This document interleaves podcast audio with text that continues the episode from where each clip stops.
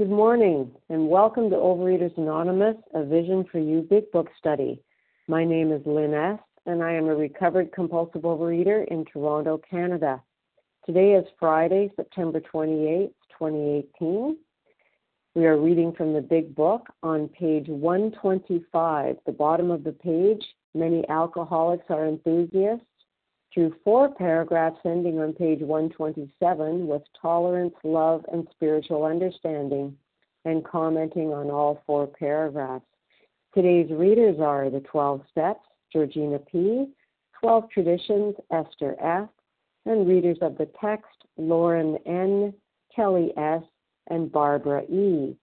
The reference numbers for Thursday, September 27th, 7 a.m. meeting 11969 and the 10 a.m. meeting 11971.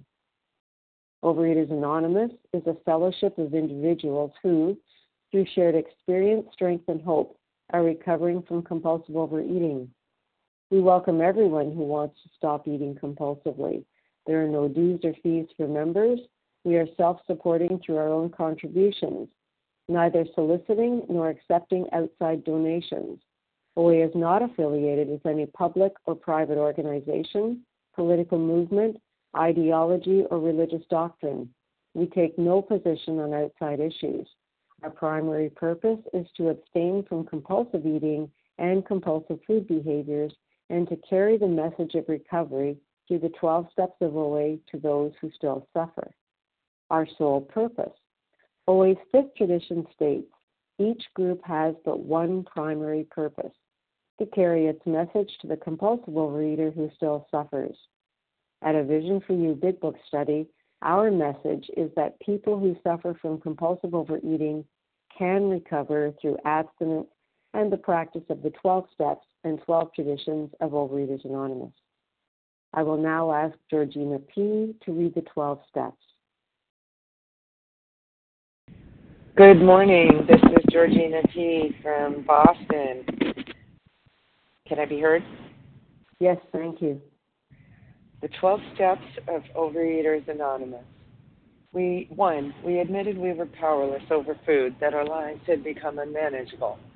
Two, came to believe that a power greater than ourselves could restore us to sanity.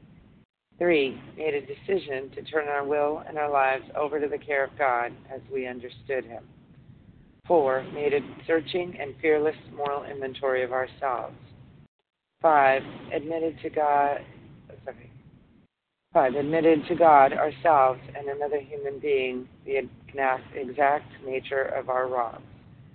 Six, we're entirely ready to have God remove all these defects of character. Seven, humbly asked Him to remove our shortcomings. Eight, made a list of persons we had harmed and became willing to make amends to them all. 9. Made direct amends to such people wherever possible, except when to do so would injure them or others. 10. Continued to take personal inventory, and when we were wrong, promptly admitted it. 11. Sought through prayer and meditation to improve our conscious contact with God as we understood Him, praying only for knowledge of His will for us and the power to carry that out. 12 Having had a spiritual awakening as a result of these steps, we tried to carry this message to compulsive overeaters and practice these principles in all our affairs. Pass. Thank you, Georgina P. And Esther F. will read the 12 traditions. Good morning. This is Esther F., a grateful, recovered, compulsive overeater from Cleveland, Ohio. The 12 traditions. Number one, our common welfare should come first. Personal recovery depends upon OA unity. Two, for our group purpose, there is but one ultimate authority, a loving God as he may express himself in our group conscience. Our leaders are but trusted servants, they do not govern. Three, the only requirement for OA membership is the desire to stop eating compulsively. Four, each group should be autonomous except in matters affecting other groups or OA as a whole. 5. Each group has but one primary purpose to carry its message to the compulsive overeater who still suffers. Six, an OA group ought never endorse, finance, or lend the OA name to any related facility or outside enterprise, lest problems of money, property, and prestige divert us from our primary purpose. Seven, every OA group ought to be fully self supporting, declining outside contributions. Eight, Overeaters Anonymous should remain forever non professional, but our service centers may employ special workers. 9. Over, OA as such ought never be organized, but may create service boards or committees directly responsible to those they serve. 10. Overeaters Anonymous has no opinion on outside issues, hence, the OA name ought never be drawn into public controversy.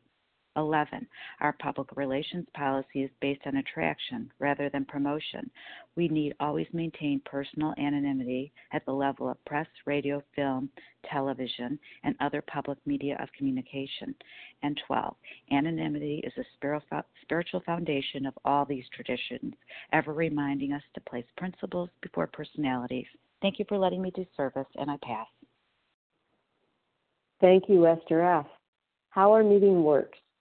Our meeting focuses on the directions for recovery described in the Big Book of Alcoholics Anonymous. We read a paragraph or two from the literature, then stop and share on what was read. Anyone can share, but we ask that you keep your sharing to the topic and literature we are discussing and that you keep your share to approximately three minutes. Singleness of purpose reminds us to identify as compulsive overeaters only. Our abstinence requirement for moderators is one year, and for readers is six months. There is no abstinence requirement for sharing on topic. This meeting does request that your sharing be directly linked to what was read. We are sharing what the directions in the Big Book mean to us. To share, press star 1 to unmute. Once you are done sharing, let us know by saying pass. Then press star 1 to mute your phone. In order to have a quiet meeting, everyone's phone except the speaker's should be muted. Today we resume our study of the Big Book on page 125, the last paragraph. Many alcoholics are enthusiasts, through four paragraphs ending with tolerance, love, and spiritual understanding. And we will be commenting on all four paragraphs. Lauren N., could you read for us, please? This is Lauren N. Did you call me? Yes, thank you. Okay. Lauren N., compulsive overeater, sugar addict in New York. Many alcoholics are enthusiasts. They run to extremes. At the beginning of recovery, a man will take, as a rule, one of two directions. He may either plunge into a frantic attempt to get his feet in business, or he may be so enthralled by his new life that he talks of things or thinks of little else. In either case, certain family problems will arise. With these, we have had experience galore. We think it is it dangerous if he rushes headlong at his economic problem. The family will be affected also pleasantly at first as they feel their money troubles are about to be solved. Then, not so pleasantly as they find themselves neglected. Dad may be tired at night and preoccupied by day. He may take a small take small interest in the children and may show irritation when reproved for his delinquencies. If not irritable, he may seem dull and boring, not gay and affectionate as family would have him be. Mother may complain of intention. They are all disappointed and often let him feel it. Beginning with such complaints, a barrier arises. He is straining every nerve to make up for lost time. He is striving to recover fortune and reputation and feels he is doing very well. Sometimes mother and children don't think so.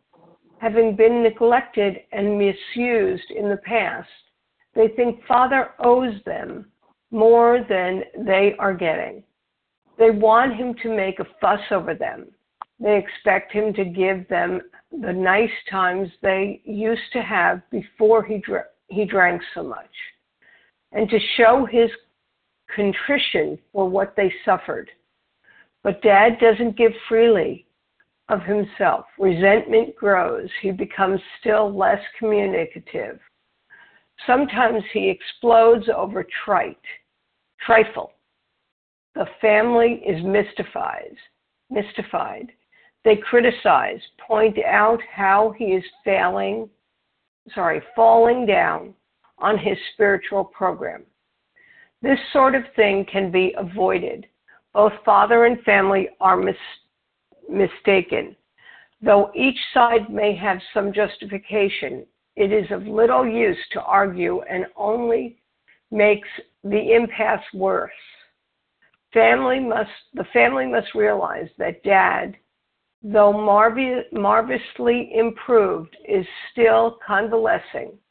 They should be thankful he is sober and able to be of this world once more. Let them praise his progress. Let them remember that his drinking wrought all kinds of damage that may take long to repair.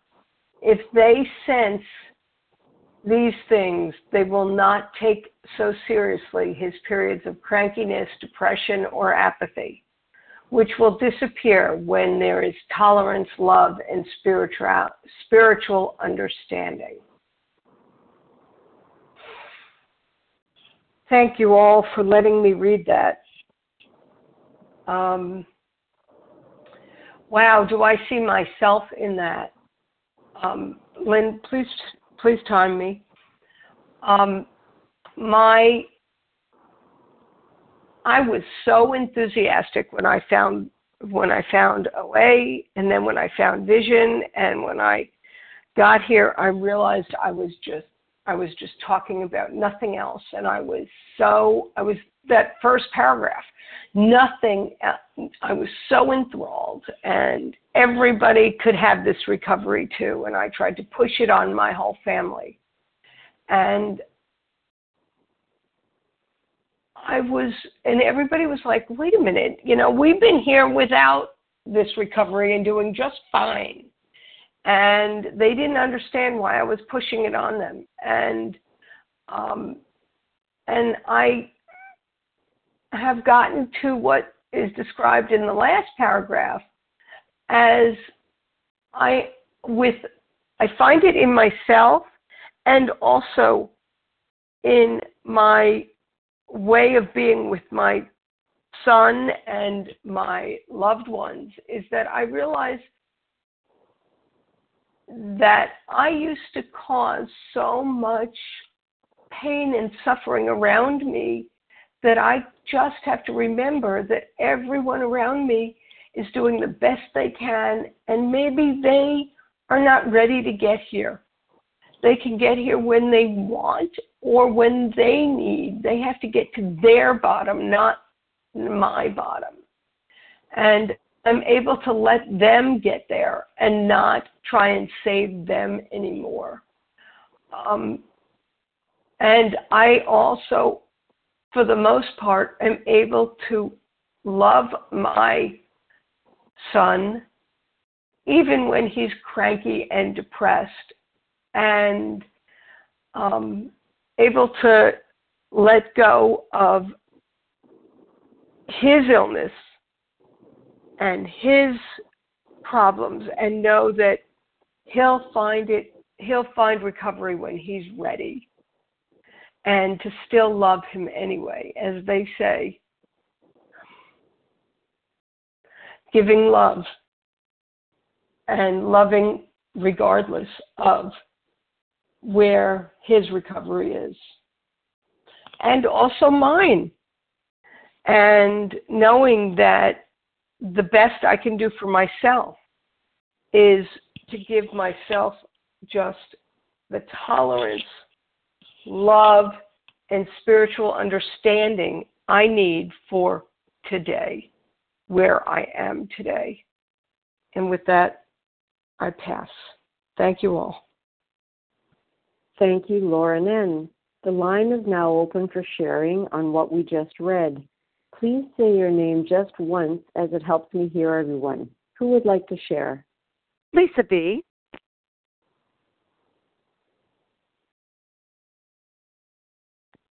Valerie B.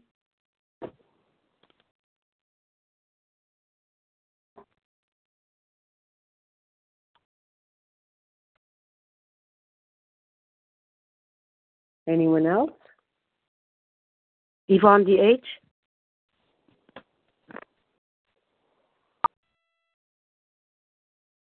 Barbara B.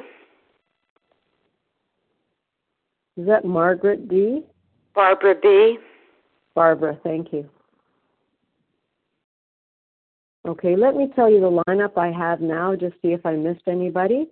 I have Lisa B, Valerie B, Yvonne D.H., I think it was, and Barbara D. Is there anyone else?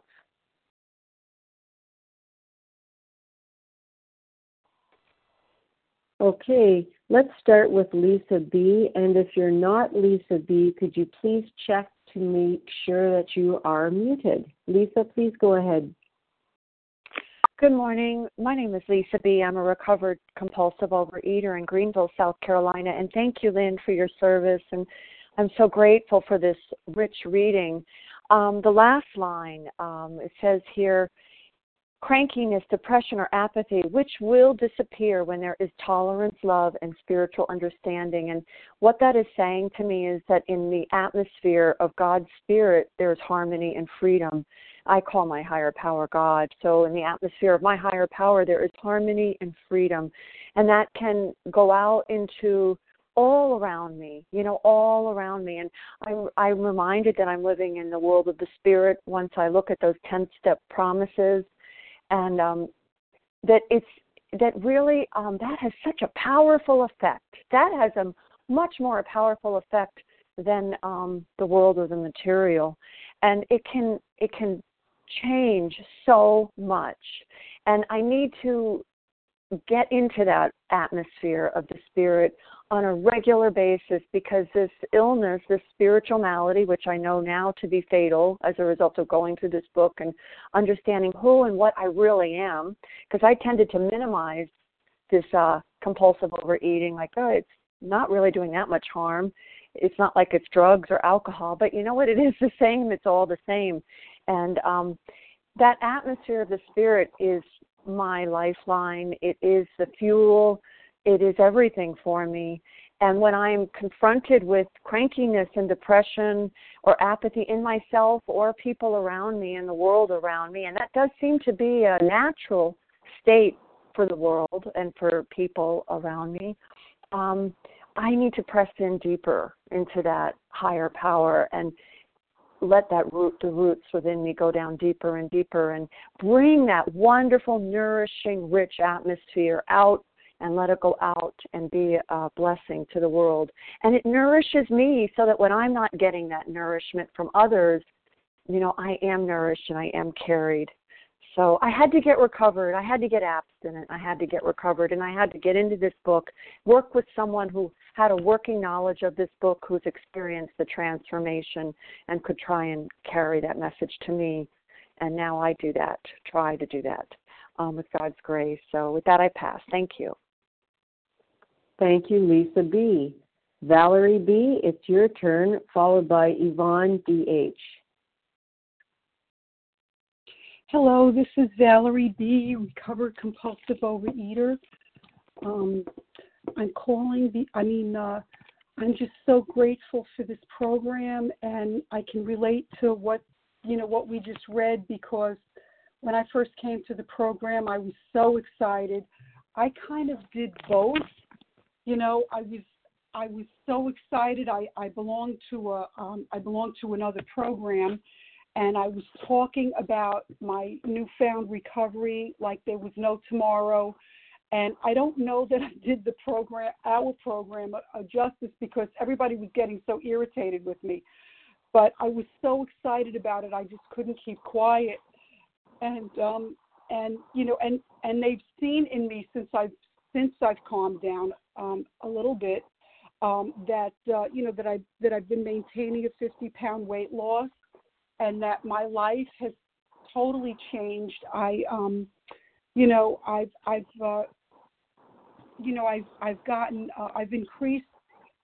Let me see. I've really prospered in my in the field that I work in, and um, and uh, you know I I have I'm maintaining good relationships with the people that I work with which is a miracle because there was always somebody or you know some there was always somebody that I used to you know really clash with.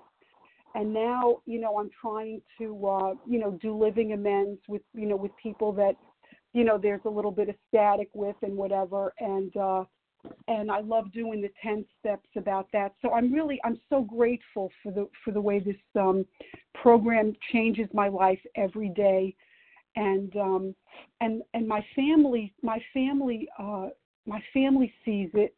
And uh, i mean they, they don't live with me anymore. I have adult children but but our relationships are so much closer and it's not all about me anymore. I'm i'm able to be there for them um and i'm so grateful for that. It's not it, it's not my well it's not my doing. It's following the steps and you know allowing allowing my higher power to take the lead and um, thank you for letting me share.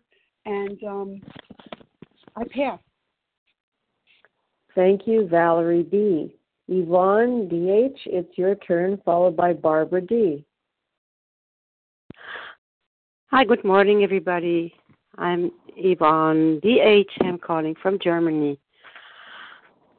Oh, reading struck me, especially this part where it says that the alcoholic was so excited about his new life and he was always talking about spiritual matters and this exactly happened to me. Many many years i've been in this program and when i first heard about this the 12 steps and my first meetings and my sponsor and everything i was learning i started to talk with my companion about this and i didn't i couldn't stop and I was like missionarying, like preaching, and you should do this too, and this is so great. So I knew how I knew what was to do, and what was good for him. Until that hurt a lot because he he listened to me because he's very polite, and um, uh, with the years I I've learned how damaging this was, how harmful this was for myself, as I couldn't keep this for myself and be a model for him by my action, by doing well, what I was doing and not what I was saying. That's a tradition in, I think, 12 in 12 steps. And now I, it's much, much, much better. I don't do that anymore. Sometimes in a very humorous way, I relate to the 12 steps because he knows, he sees that I work in the 12 steps. He sees that I I live in a very different li- uh, world now. And he sometimes says to me, You've changed so much. You've changed so much. And of course, I know he means for the good. So, uh, my hope, of course, is that someday he starts asking me because that's what my sponsor used to say that time. He used to say he said to me, "Don't uh, don't say anything before you're not if you're not being asked." So that I remember that, and um, he passed away, and I remember his words. And uh, as long as he doesn't ask me, I do. I make my effort to not talk about this. Um, um, because I know it's going to be harmful for him and for me. Has nothing to do with spirituality. Uh, it has to do with ego. It has to do with I know better. I know better, and I know he has his spirituality. And my hope is, of course, it is that he one day starts asking me, "Hey, what are you? What? What's all this about?" or so, or no, or how do you do this, or something like that, and then I would be able to talk to him and tell him or say or or ask him, "Do you want to come with to a meeting with me?" Something like that. But I cannot say anything without him uh, asking me. So it's not a matter of him. It's a matter of me. It's about me. It's all in this case. It's all about me, and I have to and I want to grow day by day, listening to all of you, uh, doing what I have to do. I know what I have to do. Trust the, the book, big book gives me clear cut directions, and there's nothing I somehow there's nothing I don't know anymore. At the beginning of this program were a lot of things I didn't know, but now I know. And if I don't know, I ask you. I ask you. I ask my sponsor. I ask God. Um, I listen to Sorry, meetings. I read. Thank you so much. I'll wrap up. And so I don't have to know what is good for other people. And with this, I pass, and thank you for letting me share. Thank you, Yvonne D.H. And Barbara D., it's your turn. Thank you. This is Barbara B. I'm a recovered compulsive overeater in Massachusetts. I love looking at the word convalescing. The, the family must realize that dad, though marvelously improved, is still convalescing.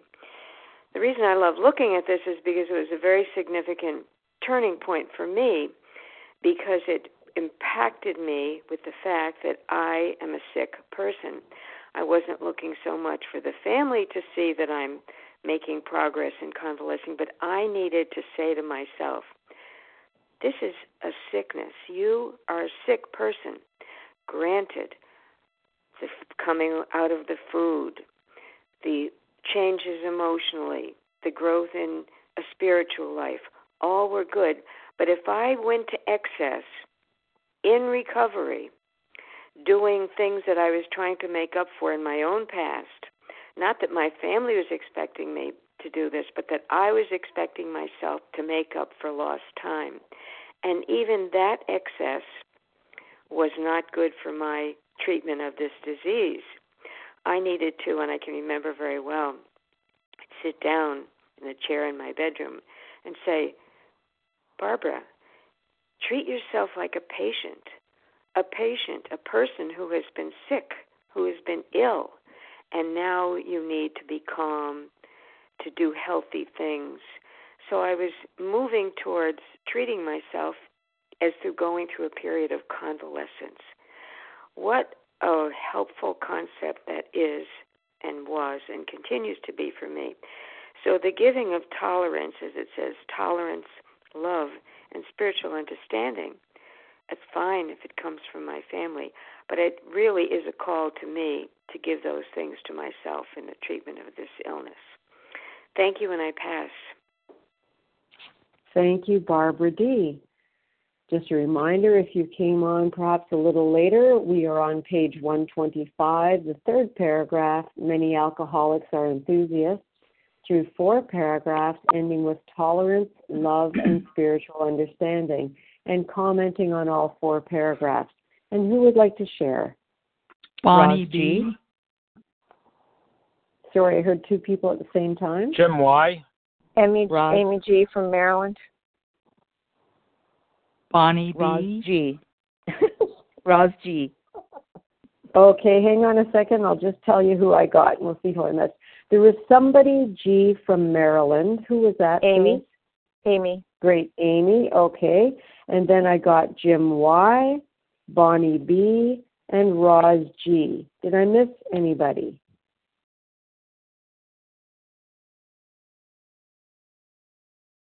Okay, let's go with that Barbara. lineup. Barbara E. Okay, Barbara, I got you there. Thank you. Let's go with that lineup. And if you aren't Amy G, can you please check and make sure you're muted?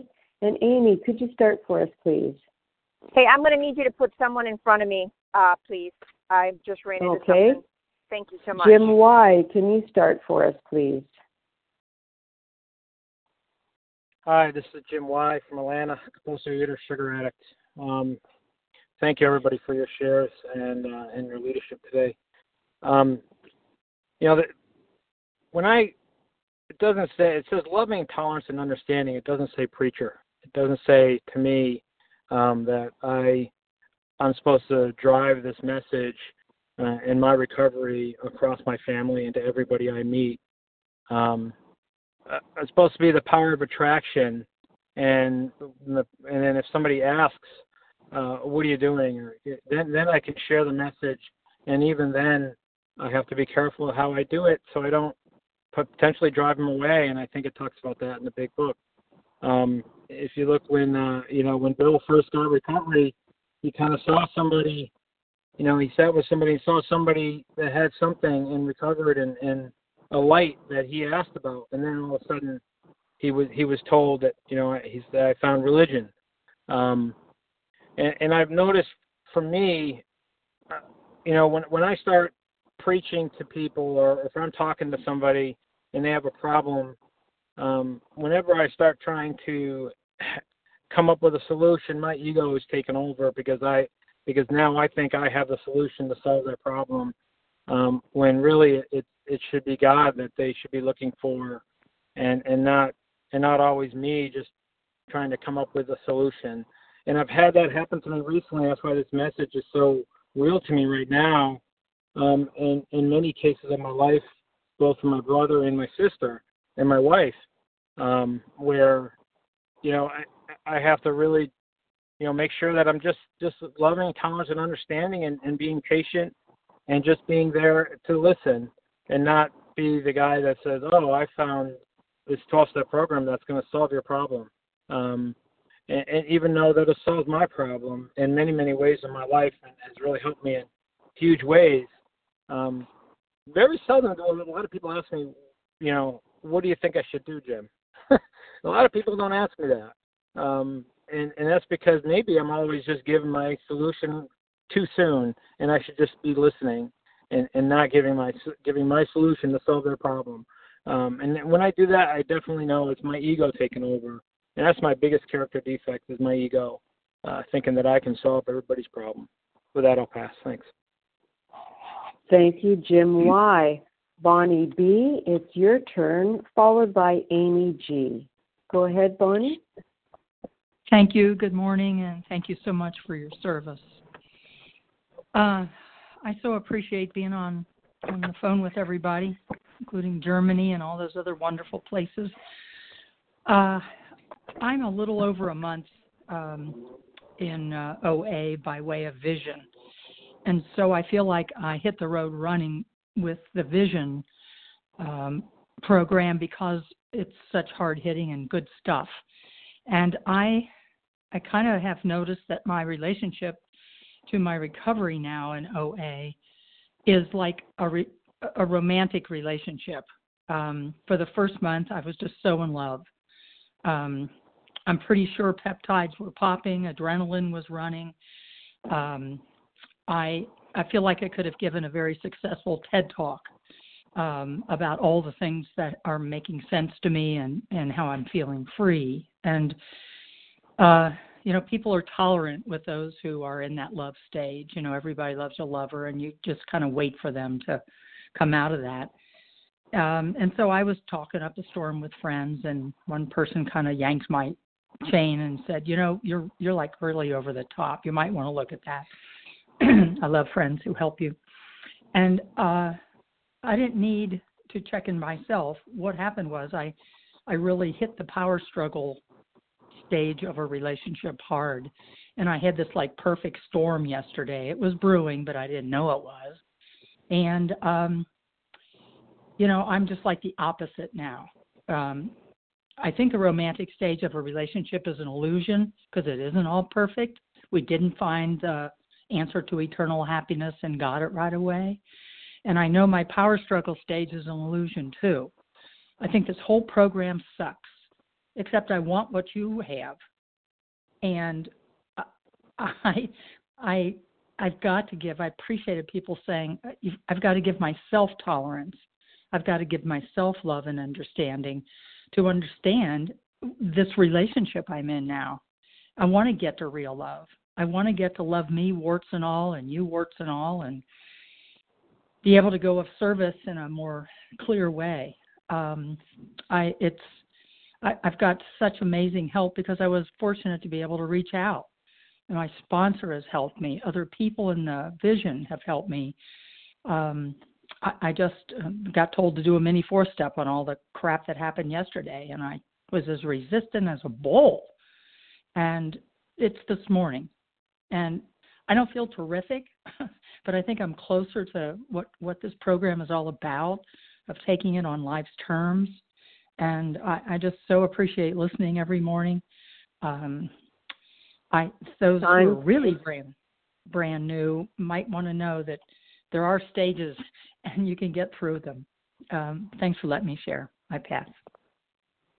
Thank you, Bonnie B. And Amy G., it's your turn, followed by Roz G. Hi, my name's Amy G. I'm a recovered compulsive overeater from Maryland. Uh, thank you kindly for moving me down. I had to get to a point where I could pull over. Um, anyways, let them remember that his drinking wrought all kinds of damage that may take uh, long to repair. There's a quote in the big book, and I can't remember where, but they say, you know, just putting down the alcohol or for us the food is like a guy coming out of a tornado shelter and looking at all the damage around him and going, hey, Ma, ain't it grand? The wind isn't blowing, but there's damage everywhere. And the reality was when I came out of the hellhole of my compulsive overeating, there was there was damage. There was fam- familial damage. There was damage everywhere I looked. And uh, what my sponsor kept telling me was to keep working the steps, keep staying abstinent, and don't worry about the rest of it. It will, you know, we will get, we will go through it. It is a one day at a time program. I can't even remember how many times my sponsor would say, keep the focus on you. It's a one day at a time program.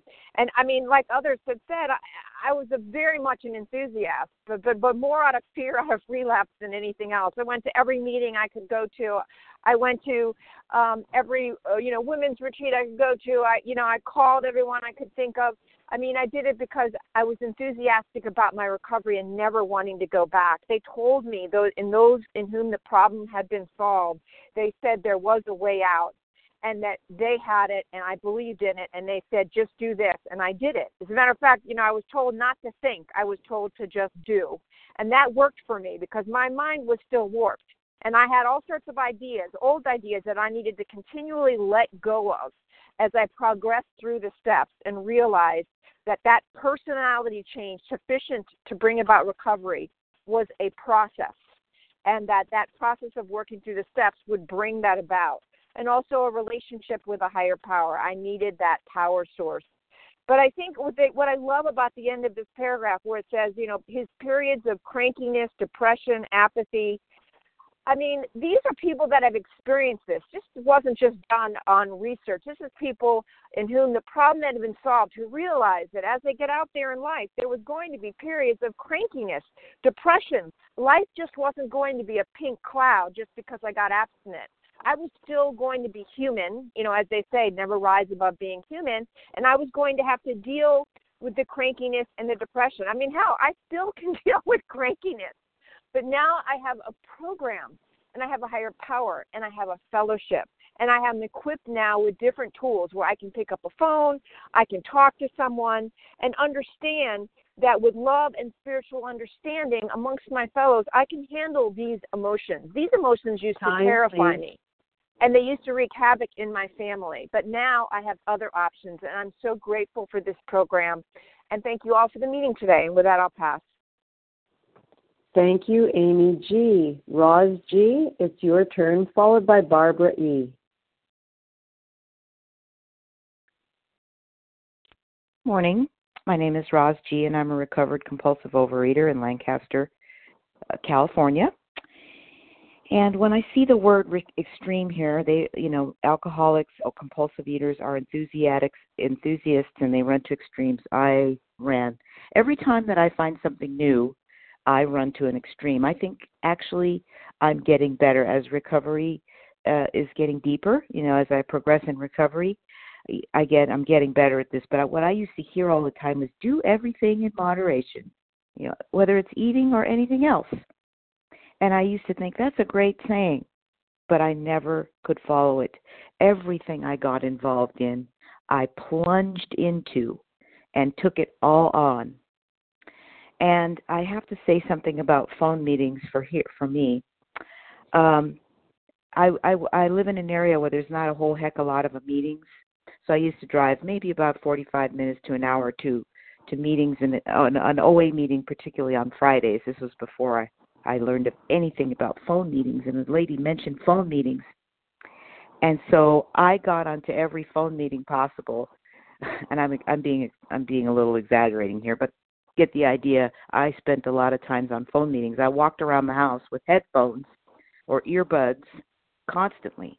And my kids would say to me, "Mom, can I talk to you for a minute?" Or they were trying, or they would talk to me, and I'd be quiet because I'd be on mute because I was always on a phone meeting. It was it was too much. It was an extreme, and I was neglecting face-to-face relationships because I was so enthusiastic about not having to drive very far away and you know, I wasn't giving seventh traditions to the phone meetings and it just got to be too much. And so I have to, you know, I have to look at how many phone meetings I'm attending. How how many meetings am I attending? Do I have friends face to face, whether they're in OA or not? Have I even started a meeting in my area so that I can have friends face to face? These are questions that I, you know, I need to to ask myself because it's too much fo- social media and too much phones for me is an extreme. And I don't have people in my life that I can touch and feel and hug. I do, but I need I need balance instead of being a person who who runs to extremes. And you know, it's just recovery. It's just another thing I need to learn so that I can um live happily amongst my fellows and especially at home with my family. And with that I pass. Thank you. Thank you, Roz G. And Barbara E., it's your turn. Thank you so much. And again, thank you, everyone. It's been such an honor being on Team Friday this month.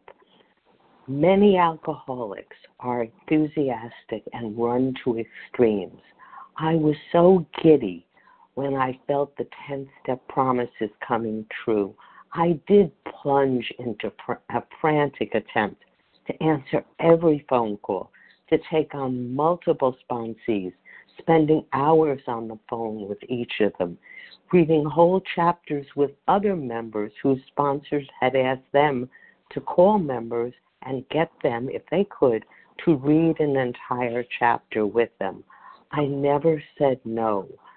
Um, my family, especially my son who lives with us, did begin to feel neglected and resentful of my extreme behavior. And yes, I did tell him how vital this work was my to keeping in fit spiritual condition. But that didn't calm his ruffled feathers. It appeared to him that I gave everything to them and nothing to him. I had to personally remember that this program and the principles apply in all my affairs. My family could not suffer again, but in a different way. Prior to working the steps, I was preoccupied with food, my body image, weight, diets, hiding, disposing. I was dishonest and manipulative. And here now I was engaging in being inconsiderate, demanding, and selfish again in the name of recovery. What I did have to learn was moderation.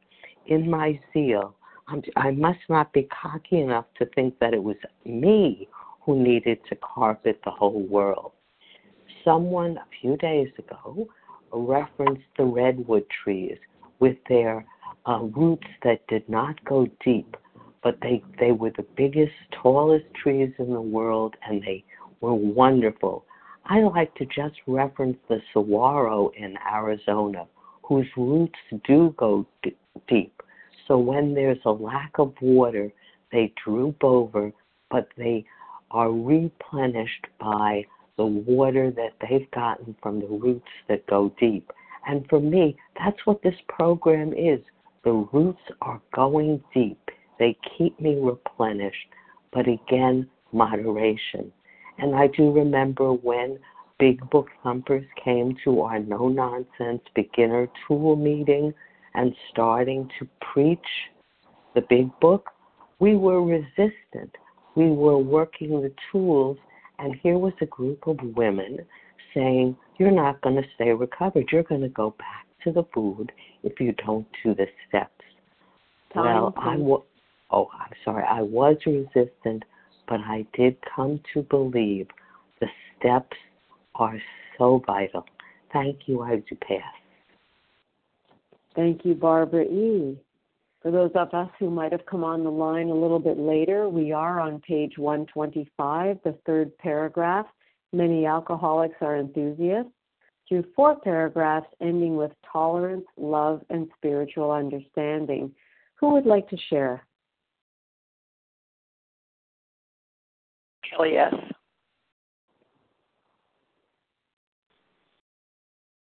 Leah M. Kelly S. Gotcha, Kelly. I have Kelly and Sorry. I have Leah. Terry C. Any, was that Sherry C? Terry with a T, as in Terry. Thomas. Thank you. Anyone else? Okay, let me tell you our lineup then. We'll go with Kelly S, Leah M, and Terry C. Kelly, could you start us off, please? Sure, thanks, Lynn. This is Kelly S., recovered uh, compulsive overeater in Tulsa, Oklahoma. Sorry, I'm having allergies, starting to sound like uh, Harlan, huh? Anyway, um, I really like this paragraph. I love this chapter. I just love this chapter. And, um, you know, when I came in this program, I know other people have shared this, but um, yeah, I'm an extremist. You know, I go from zero to 60 pretty darn fast. And, you know, yes, it's important that we work these steps like our hair is on fire, but I can't come into my family and be like, my hair's on fire. I have to work these steps. You guys have to understand me. Oh my God, I have to answer this phone call. I know we're in the middle of dinner, but I have to answer this. This person might need me. You know, uh, okay, we're in a movie. Pause. I have to, wa- you know, I have to answer this phone. And let me tell you guys, it may sound funny, but I kind of did that at the beginning, and that doesn't really go well with your family. And so I want them to understand. I'm trying to get better because I want them to go, Mom, wow, you're amazing, or you know, honey, look at all the stuff you, you know, you're really growing and changing. And I'm telling you, as it says in this chap, this paragraph, resentment grows. I never thought my family would say, Do you have to answer that phone call? Because I have never liked phone calls, you know. So it's kind of funny that I have this amazing network. But anyway, as other people have shared, you know, I've had to find balance because, you know, I was trying to make up for I was wanting to get fixed now. You know, I wanted this recovered stuff. I wanted the stuff you guys had.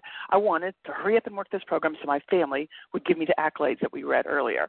Well, that doesn't go well, obviously, either.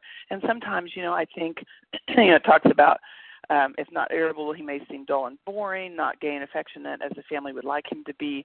You know, there's times probably I'm sure they're like, oh my God, mom, just stop. You know, let's just go back like it was because, you know, they didn't always understand what was going on, you know. and, you know, it's like, you know, it's always kind of a big deal. You know, my phone calls, you know, yesterday my daughter came over and I was like, you know, I have a sponsee I need to talk to.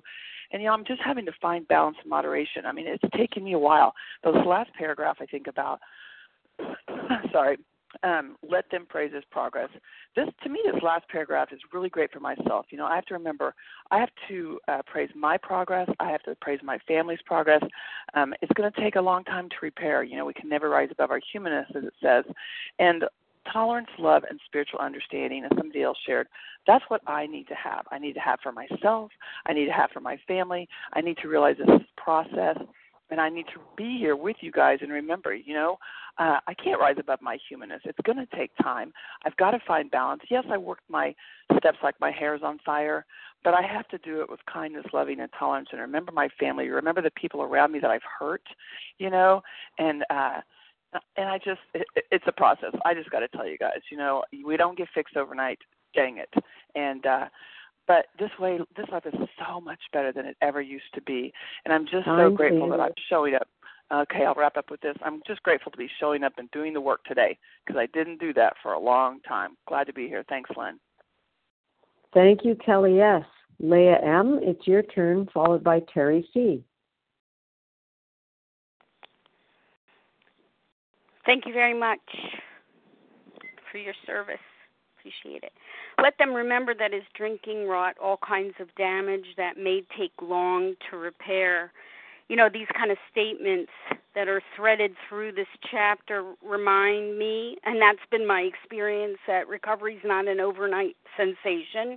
Um, it is a process, and not only is it a process for me, the compulsive overeater, but to those uh, whom you know I touched, my life touches. Um, you know, in the beginning, in the early infancy stages of recovery, uh, the withdrawal stages, you know, the adjustment to re- a life of recovery based on recovery, you know, that for sure, you know, all my energy and time, and I had the ability to do that. I was newly married, I had no children. Um, you know, that was necessary during that time, and it has been a process of, you know, how do I make recovery the focus of my life and yet attend to all the blessings and abundance around me? Um, because recovery does enable me to be um, a better wife, a better mother, a better sister, daughter, community member. Um, you know, I'm reminded that it takes more time to build, you know, than it does to destroy. So, um, you know, it has been a process of of rebuilding, rebuilding my mind, casting aside old ideas, emotions, and attitudes, thinking I knew best for new ideas, emotions, and attitudes, and new awarenesses and, you know, as I became established in this new relationship with recovery, new relationship with God, I became less and less interested in myself, in my own demands, my own specifications, my own wishes, and more and more interested in what I could contribute to the life and to what I could contribute to the relationships around me. These principles, these steps uh, that I applied and continue to apply in my daily life keep me from drowning in self absorption, keep me from drowning in victimhood, keep me focused on the fact that I am responsible today. I have I am responsible for my recovery, my attitudes, my actions, my behavior, my words. Um, keep me from drowning uh, in my you know in my selfishness and focus my attention on the fact that I have a purpose, a purpose which transcends my personal personal desires. That I ha- I'm serving a new employer today. And part of that job description is being a wife, a mother, a daughter, a sister, um, and all these a community member, a recovered member, wrapping up. And so, how do I do all that?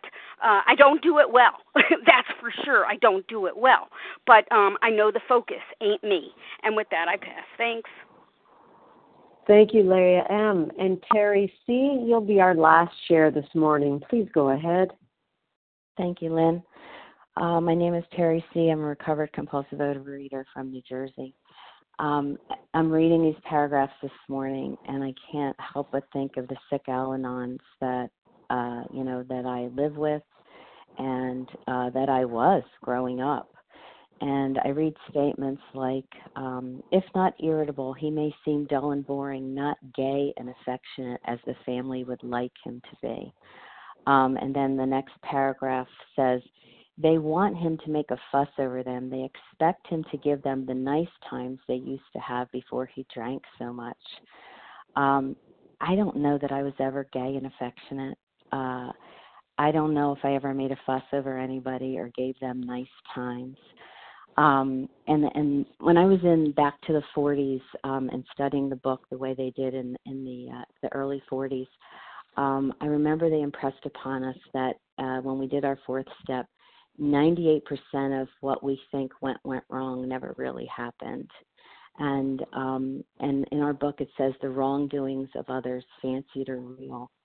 And uh, I think about how um, you know the expectations are so strong when somebody changes. The expectations of myself were so strong in having this program that it was natural to want to go to a utopia or a place that never could exist and definitely never did exist. So um, I just, you know, kind of chuckle when I read this, but I know that today I have a fighting chance to be affectionate toward my family, to be happy and gay when I'm around them, you know, to give them nice times, not perfect times, nice times. Um, and just so grateful, you know, I, I I know that I, you know, I'm a I'm a product of the TV generation, and sure I want to be June Cleaver.